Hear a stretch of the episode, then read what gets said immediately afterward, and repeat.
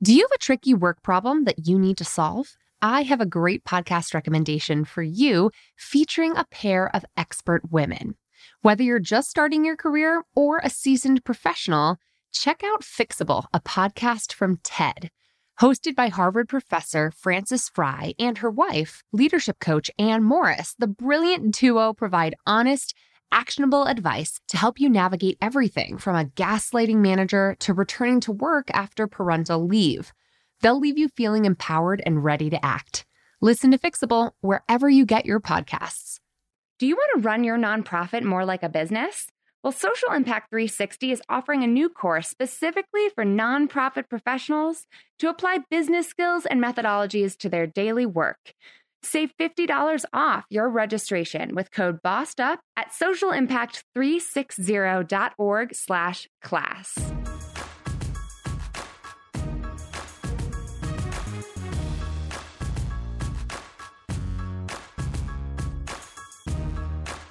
Hello and welcome to the Bossed Up Podcast, episode 36. I'm your host, Bossed Up's founder and CEO, Emilie Aries.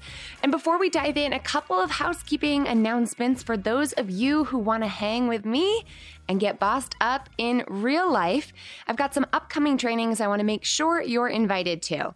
Later this month in Denver on July 28th, I'm hosting my signature day long training for women who want to up their public speaking, training, and curriculum development game. This is where I share basically everything I've learned in the past five years of growing Bossed Up as a business and becoming a professional speaker who gets paid to share my message. If that sounds like something you'd like to learn more about, head to bossedup.org slash trainer team or find those details in the link in today's show notes. I'm hosting that training here in Denver, July 28th, and then again in New York City, September 22. So save the date.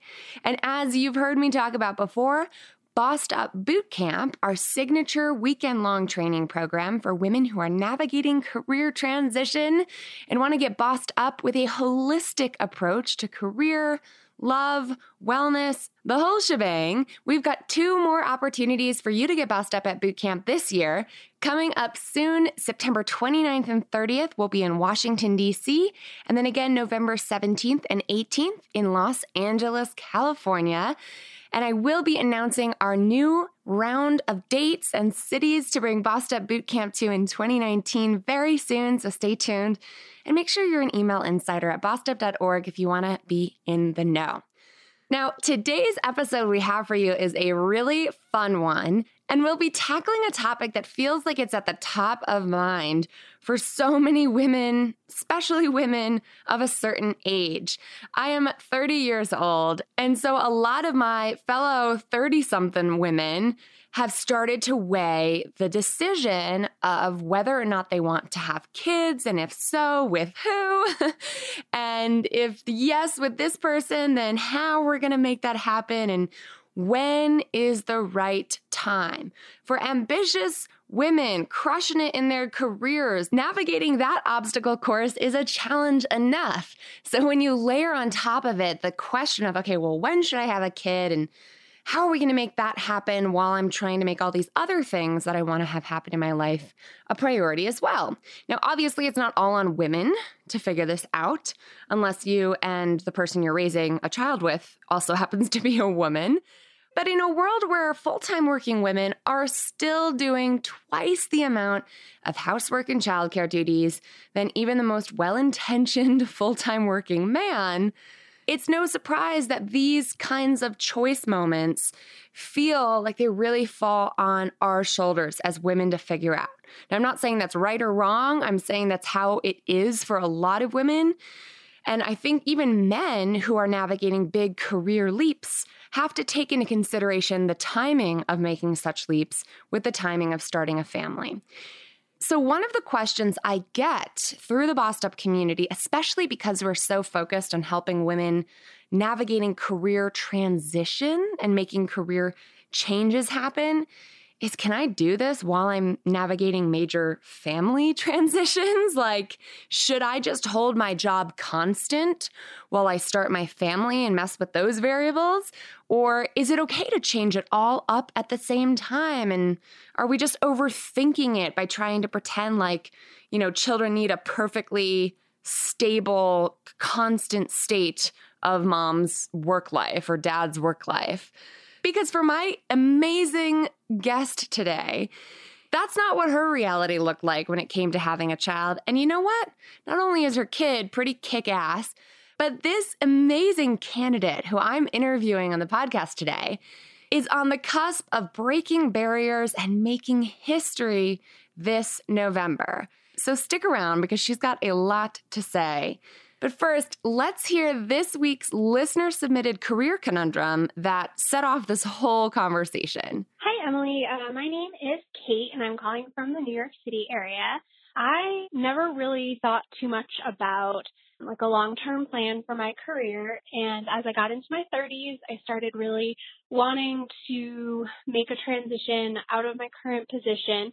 But I'm also newly married and my husband and I want to start a family. But I feel like I can't make the transition at the same time as wanting to start a family. I don't want to be that person that has a kid, you know, nine months after we start at a new position. So I'm just wondering if you have any advice on doing both at the same time and, you know, how to navigate going through looking for a job while also being that person that is looking to be taking time off and having a focus outside of work on a new baby and doing that transition as well.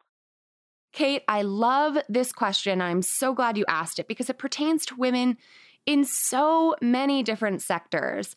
But as we continue this month's focus on crafting a career with purpose and especially sitting down with women in the public sector and the nonprofit sector, I'm excited to be joined by today's guest who's going to help me shed light on this really important question about considering when to have babies and when to navigate big career shifts. With me here today is Deb Haaland, a single mom based in Albuquerque, New Mexico, who's running for Congress after successfully making it through a Democratic primary in which she defeated five other Democratic competitors in June. She's now poised to become the first ever Native American woman to serve in the United States Congress and that's not the only thing that's going to make her candidacy so critically important at a time when I firmly believe our legislative bodies have to reflect our actual community members, our actual citizens, and the diverse experiences that we have in this country. On top of understanding what life is like for Native people and being an outspoken advocate on issues like Standing Rock and rights for folks living on reservations or just in rural parts of this country. She also knows what it's like to be poor According to the Huffington Post, Haaland describes the childhood of used clothes, working at a bakery for $1.95 an hour, and later in life even being denied food stamps for Thanksgiving. She didn't go on to college until she was 28 years old, in part because that wasn't the experience that was laid out before her. Her parents, who were both in the military, never ended up going to college. And later in life, when Deb did, she ended up not only getting a degree in English, but also getting a law law degree, starting her own business, going on to serve as an attorney, and now running for office, all while raising a child on her own. I think her experience as a single mom navigating career transition, investing in her own education, and bossing up personally and professionally is an experience we need more of our legislators to have, to understand, because there are so many ways our public policies can better support people whose lives might not look like the nuclear family of the 1950s. And on top of her own personal experiences, Haaland is also a political veteran. She served as the chair of the Arizona Democratic Party from 2015 to 2017. She served as the Native American vote director for President Obama's reelection campaign in 2012 on top of nearly two decades of volunteering for Democratic campaigns.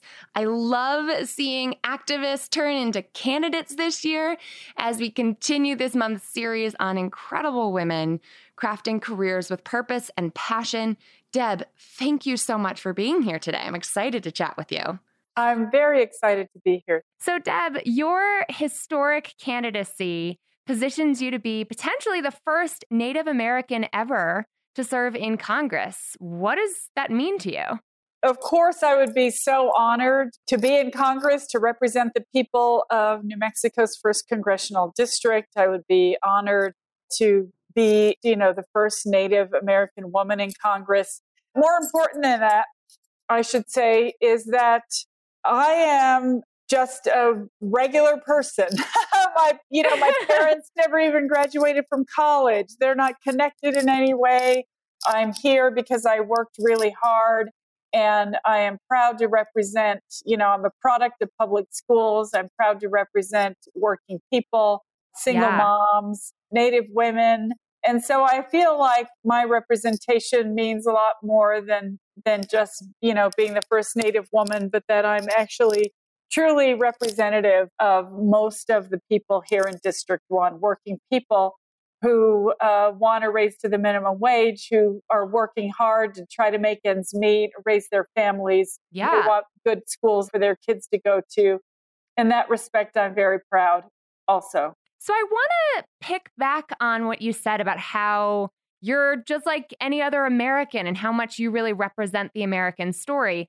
Take us back to when you were first getting started. I love that ad that your campaign is running that showcases your background as a, a salsa entrepreneur and a single mom before going to law school. Tell us how you made all of those career leaps. Would you take me back?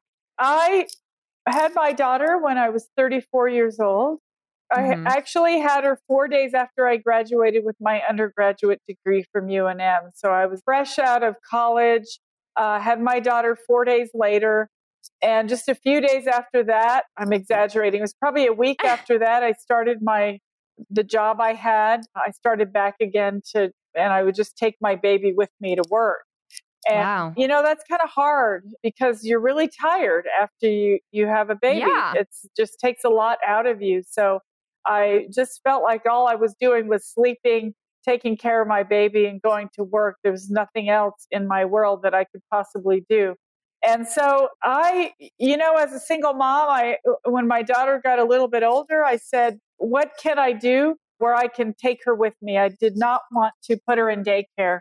And so that's when I started my salsa company. And so I could travel around the state delivering salsa, going to food shows with my daughter in tow. And that's kind of how she grew up in, mm-hmm. in a mm-hmm. way, driving around in a, a, we had a GMC Safari van back then. And uh, she was with me pretty much 24 7. And that's, we learned the alphabet driving on the roads of New Mexico and reading the signs and things like that. So I made the most out of my time, always made the most out of my time with her. I feel like that's one way that we're seeing women make it work in a country that still doesn't provide the kinds of affordable childcare or real protections around parental leave that so many other industrialized nations do. We're seeing women pursue entrepreneurship for the flexibility it affords. Is that what what it was like for you? Yes, absolutely, absolutely. And likewise, when I started law school in 2003, my daughter by that time she was nine years old, she went with me half the time. I'd pick her up from school, and if I had evening classes, she would go to school with me. It seemed like she spent a great deal of her time around law students and law professors. And so when it was time for her to start college, she kind of already felt like she'd been in college for a long time. For me, it was my life was I never did anything really unless I could take her with me. Yeah. She became my priority. Well, one thing I want to ask you is what is your take on Kate's career conundrum then? Because, of course, Kate is calling in with a different set of circumstances in that she has a married partner with whom she's hoping to start a family soon. And she's worried about navigating a career transition that it sounds like there was no mulling it over. You were just going to figure out how to make it work. Do you have any advice for her based on your experience in that seat? Sure. Well, for me, I was a single mom when I had my child. And I mean, that was really a choice for me. I, when you're 34 and you're like, hmm, am I getting too old to have a child? You know, you make a decision, and that was my decision. And so yeah. for me, I built my life around my child. I didn't go anywhere unless, I mean, she because she was just my priority. And yeah. so I think that is really what most parents will realize once they have a child. And all I could say really is that if they want to have a child, it's a joint decision at that point because they're in this life together. So both of them will talk about it and agree that, yes, this is the way we want to go. And perhaps at that point, because she has a partner, he will say, Well, I'll step up for a while. I'll be the yeah. breadwinner. You'll be able to stay home for a while until the baby becomes a certain age. And I think the Family Leave uh, Medical Act, he might be able to take some time off also. I've known some parents together who have, she's taken the first two months off and then she goes back to work and then he takes two months off to take care of the baby because the baby's still an, a small infant right. child.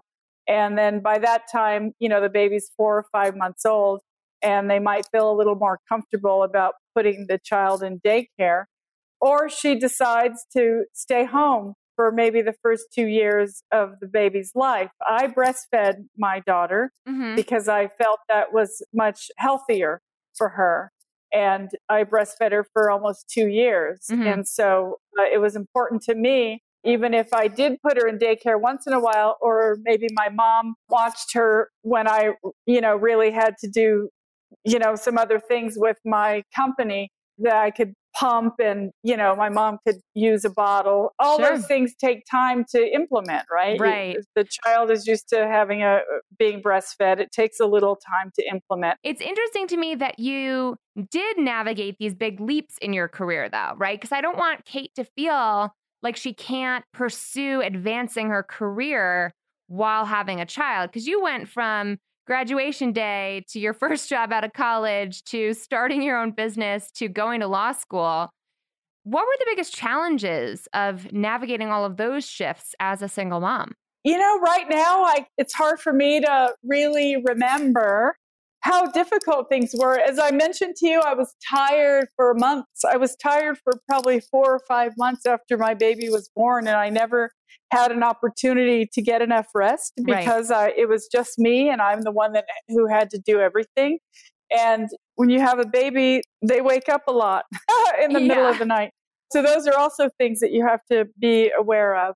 I just did what I needed to do. Yeah. In a way, I didn't stop to think sometimes about what's my next move going to be? What am I going to do? I'm mm. I'm just going to take care of my baby. I'm going to earn enough money to have a roof over our head. And as a single mom, of course, I did take advantage of the WIC program, the Women, Infant, and Child program, and some of those other programs that help you when you're a single mom or when you're not making a whole lot of money to take care of your child. And so I did take advantage of, of those programs. That was really helpful. And I, think uh, any other you know women who are listening to this podcast and are in the same situation there are programs that help and there's no shame in applying to those programs and using them because that's what they're there for and and the people who run the programs that's what they want to do is they want to help children have a good start. Absolutely. I couldn't have said it better myself. And so you're going through law school trying to make ends meet, right? Relying on some public assistance during that time and student loans, which I think so many of us can relate to. What about those experiences do you feel are going to make you a better member of Congress or a member of Congress who really represents everyday people? Yes. Well, when you look around District 1, I would venture to guess that 99% of the people who live here um, have a story similar to mine. It's, you know, it's called struggle. Yes, it's putting yourself through college. You know, I got some scholarships from my Indian tribe when I went to UNM. I was very grateful for that. However, a lot of times it isn't enough. So you still need to take out student loans, which is what I did. And I'm still paying off student loans from my undergraduate degree. Aren't we all, Deb? Aren't we all? I feel like that's like a lot of us are in that boat. Yes. President Obama didn't finish paying off his student loans till he was in the White House, I think, or something yeah. like that, right? Just a couple um, years before, but yeah, it's wild. It's wild. Yes, I, I guess that's just a fact of life right now. So in law school, I happened to, we had a three bedroom house, and I always rented out one of the rooms to our house. It was a house I was renting from my sister. So if I had to be late with the rent or something like that, she was very understanding. That was helpful to me a lot of the times. But we always rented out a room. So I always had another law student or an undergraduate student or, or some sort of student living with my daughter and I during that time because we needed the money and it just made life more interesting also right? Yeah. Because um, you bring in someone else into your home and they have a dog or whatever but it you know it's it's just the way things are and my daughter she got used to that. Yeah. You know she can get up and move to a different location in a blink of an eye. She's used to getting used to things, and things yeah. are never stagnated with her because uh, as long as she's been with me, that's what has happened. You know, we've always had lived an interesting life. I love how you put that. I want to pick up on that for a moment because it almost sounds like one of Kate's underlying concerns when she's choosing whether to make a big career transition or pursue a different job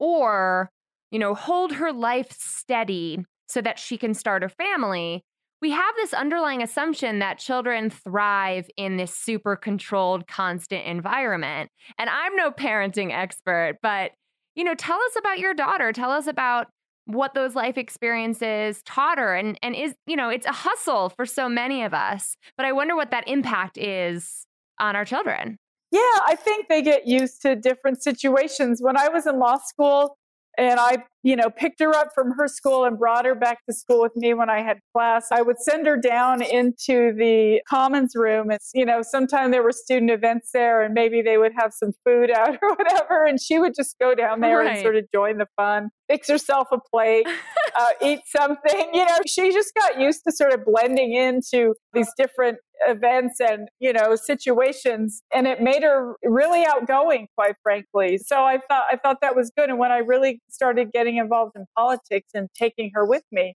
uh, when i was campaigning bill clinton came to the national hispanic cultural center here in albuquerque back in 2004 i believe it was and i woke her up at six in the morning and we went down and stood in line for three hours so that we could get at the front of the stage.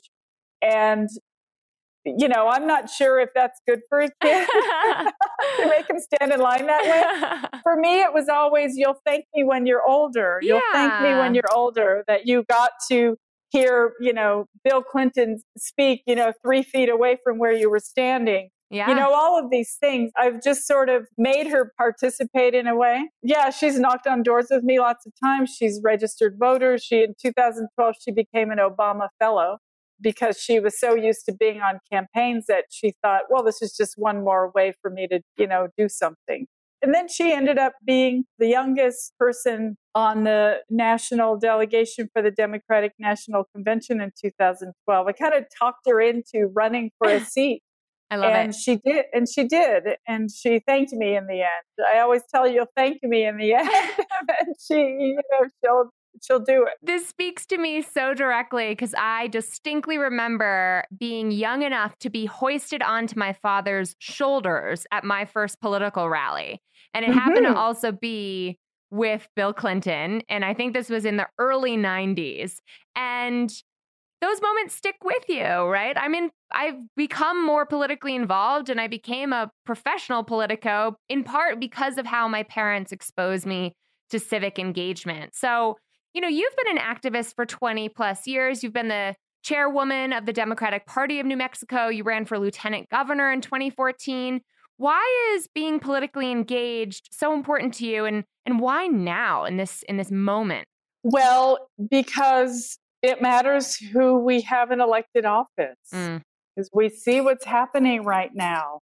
And I think, you know, you can have all the activism in the world. You can have moms fighting for gun reform. You can have, you know, veterans fighting for, uh, be, you know, benefits. And like we're all fighting for something, right? We're all out there protesting and carrying signs. And, you know, we want to save these poor kids right. who are being separated from their parents right now. We can be the strongest, most active activists in the world.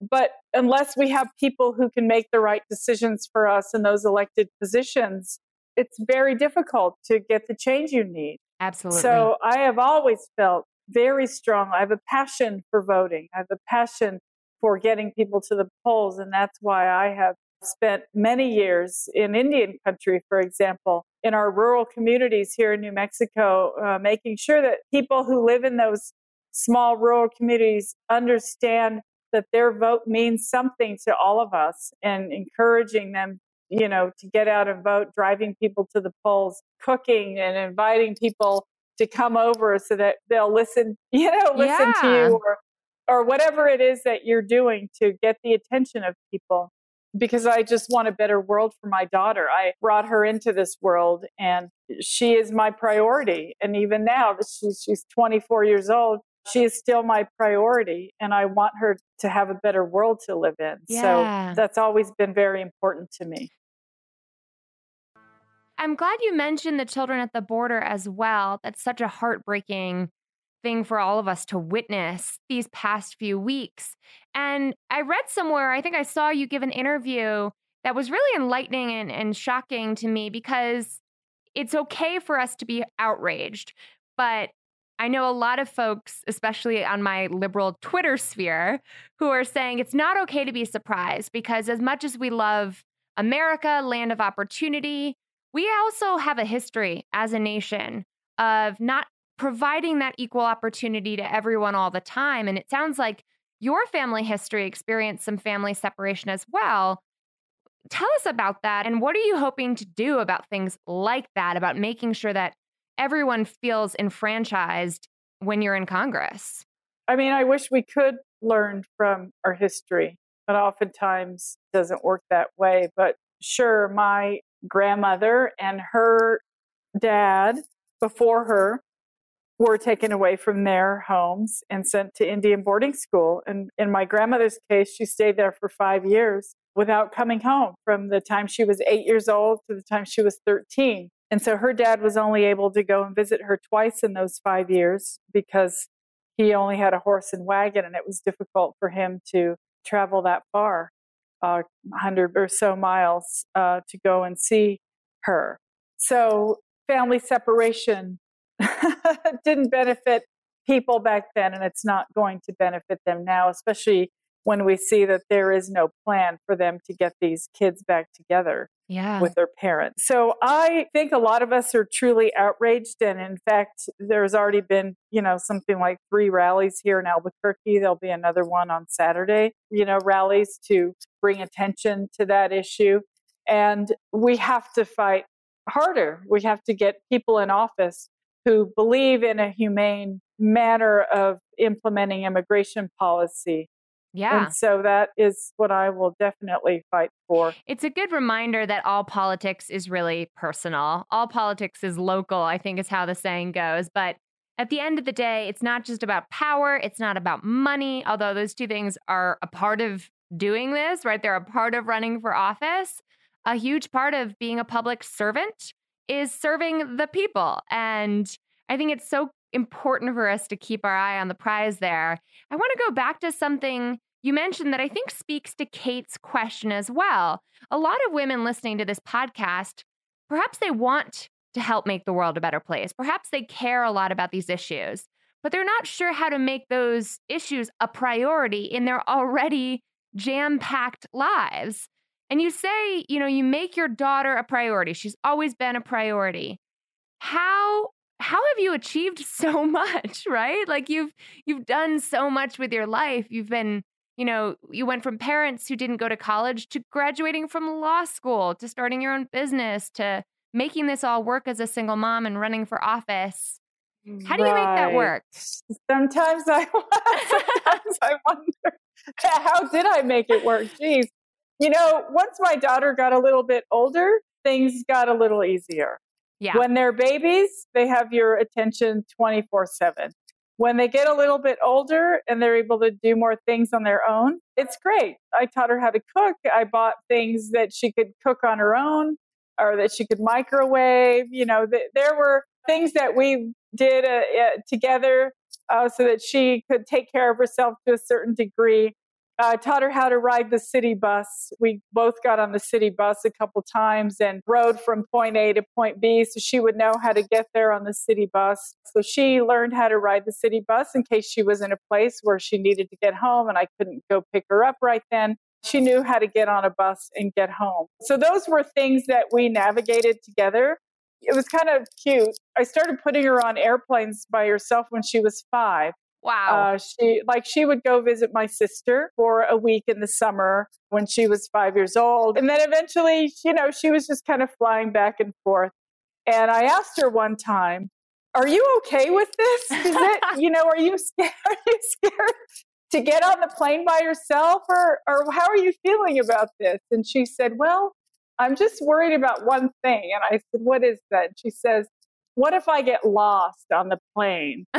And I said, You can't get lost on the plane because it's just, you know, you can't go anywhere. Once you get on the plane, it's just this small, essentially little capsule, and you won't get lost on there because the attendants will always find you. That's so great. Right? There's nowhere you can get lost. And she was like, Okay.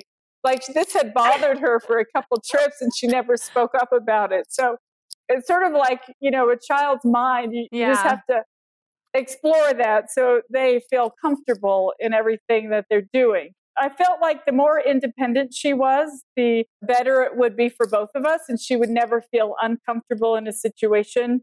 And um, and so, yeah. yeah, Well, I I, mean, quite frankly, I, I even taught her how to drive when she was really young. Uh, we'd go out to my mom's on the Laguna Pueblo, where there's dirt roads out there, and when she was ten years old, I let her, you know, I'd let her drive a little bit because I thought you just never know what kind of situation you'd be in, right? And so she should know how a car works. That and so those are all things that we that, that I taught her. I just felt like the more she knew, the better off she would be. Well, you gave her wings, so- right? You weren't one to clip her wings. I mean, again, this is not a parenting podcast, so I don't want to invite the legions of opinions I'm sure our folks will have on parenting. But it is an interesting take that we've been taught that moms need to sort of coddle and care for our little ones. But what a different lesson for a child to grow up, for your daughter, Deb, to grow up seeing mom, the law student, seeing mom, the entrepreneur, mom, the delivery person who's making the salsa delivery is on top of making the whole business work, you know? right, exactly. Yes. And now seeing mom run for Congress. I mean, it's just, it- it's an interesting way of flipping those notions that Kate seems to have heard, which is, you know, God forbid she should be the woman who gets a new job and then takes maternity leave in a few months. You know, like there's nothing really wrong with that unless you believe that it is impossible for us to do the job of being a mom and be anything else to anyone else, right? Yes, I think Kate should dive in. I mean, that's what I would do. Yeah. And it seems to have served you well. There's there's nothing in my opinion, there's nothing more joyful than being a mother. I love being a mother. I've always loved I love being pregnant. I love being a mother. It's a wonderful experience. When your child says their first words, they take their first steps. I mean, it's everything's wonderful about it. And so I think that you'll realize how much you know how powerful you are Mm. when you're faced with some of these things, right? And you'll inherently figure out what's the best thing for me to do for my child and for myself. And for me, all I really cared about is that she was happy and that she was healthy. And she could be happy and healthy while I put her in her stroller and knocked on doors. You know, while I was canvassing, she was happy and healthy, even complaining that she had to wait in line three hours to go see Bill Clinton. Uh, but, you know, they just learn these lessons along the way. As parents, we will always find a way to make our kids happy and healthy, regardless of what we do. I love that.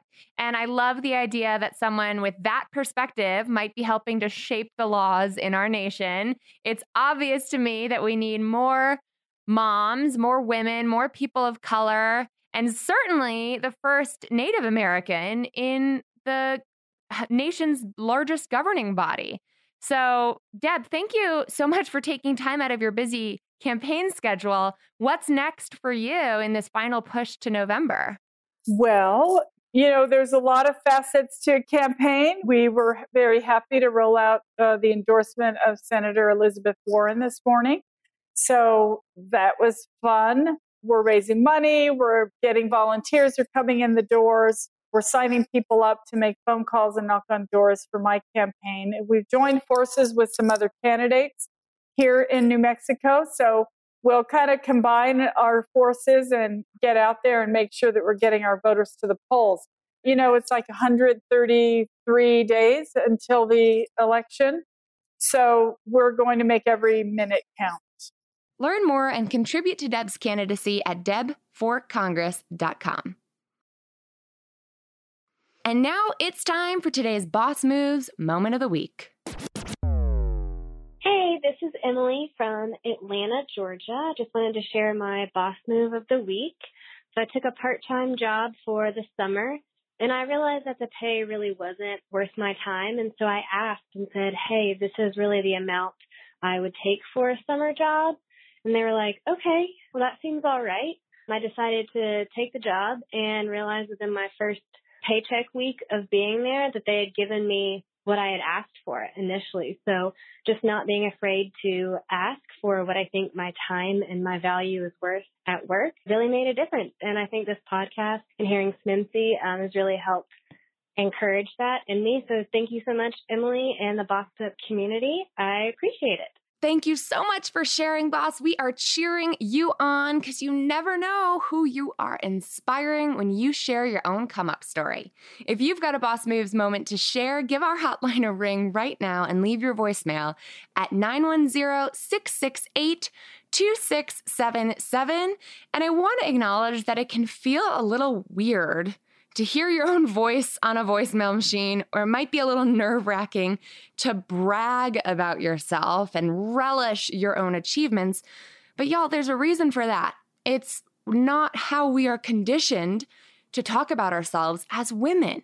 So, this segment of the show is so important to me because by calling in, not only are you tooting your own horn a little bit and getting more comfortable talking positively about yourself, but you're also modeling the behavior that I want other women to be inspired by, to take stock of our successes, not just to be striving to get better all the time, and to actually be able to talk positively about ourselves without getting all squeamish.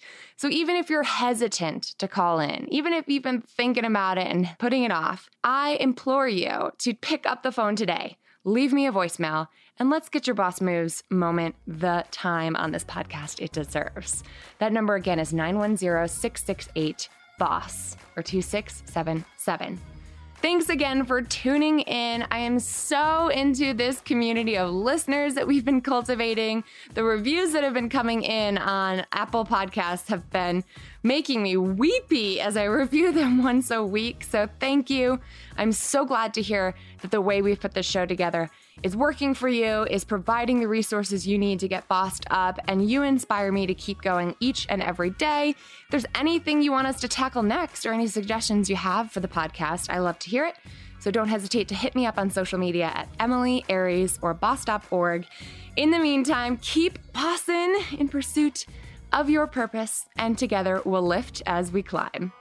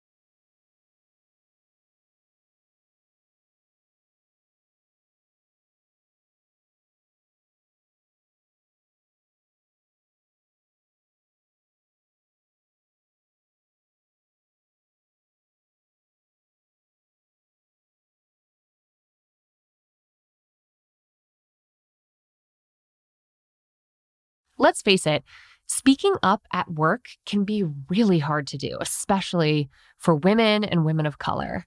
When the stakes are high and you've already worked so hard to just be the only woman in the room, and you want to get everything right, you want to have all your facts and figures accurate before making your voice heard, it's just so much easier to stay silent instead.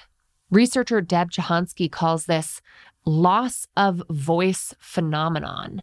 And it actually emerges in adolescent women at greater rates than men, and it sticks with us for the rest of our lives. Self silencing behavior can actually become an unconscious habit unless we consciously engage in practicing our assertive communication skills. And we here at Bossed Up have set out to help women like you do just that.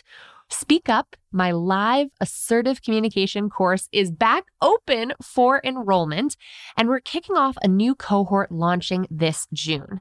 Over the course of eight life changing weeks, you'll have access to interactive online curriculum and live weekly practice sessions where you, Irene, and I, and a cohort of fellow Speak Up bosses who are owning their voice, overcoming the social messages that have taught us to keep silent, and really learning to strategically and assertively communicate when it matters most, will actually have the practice time to rewire our brains, create new neural pathways, and build better habits when it comes to speaking up with confidence and precision and assertively communicating in the workplace. Learn more and enroll today to secure your spot at bossedup.org slash speak up.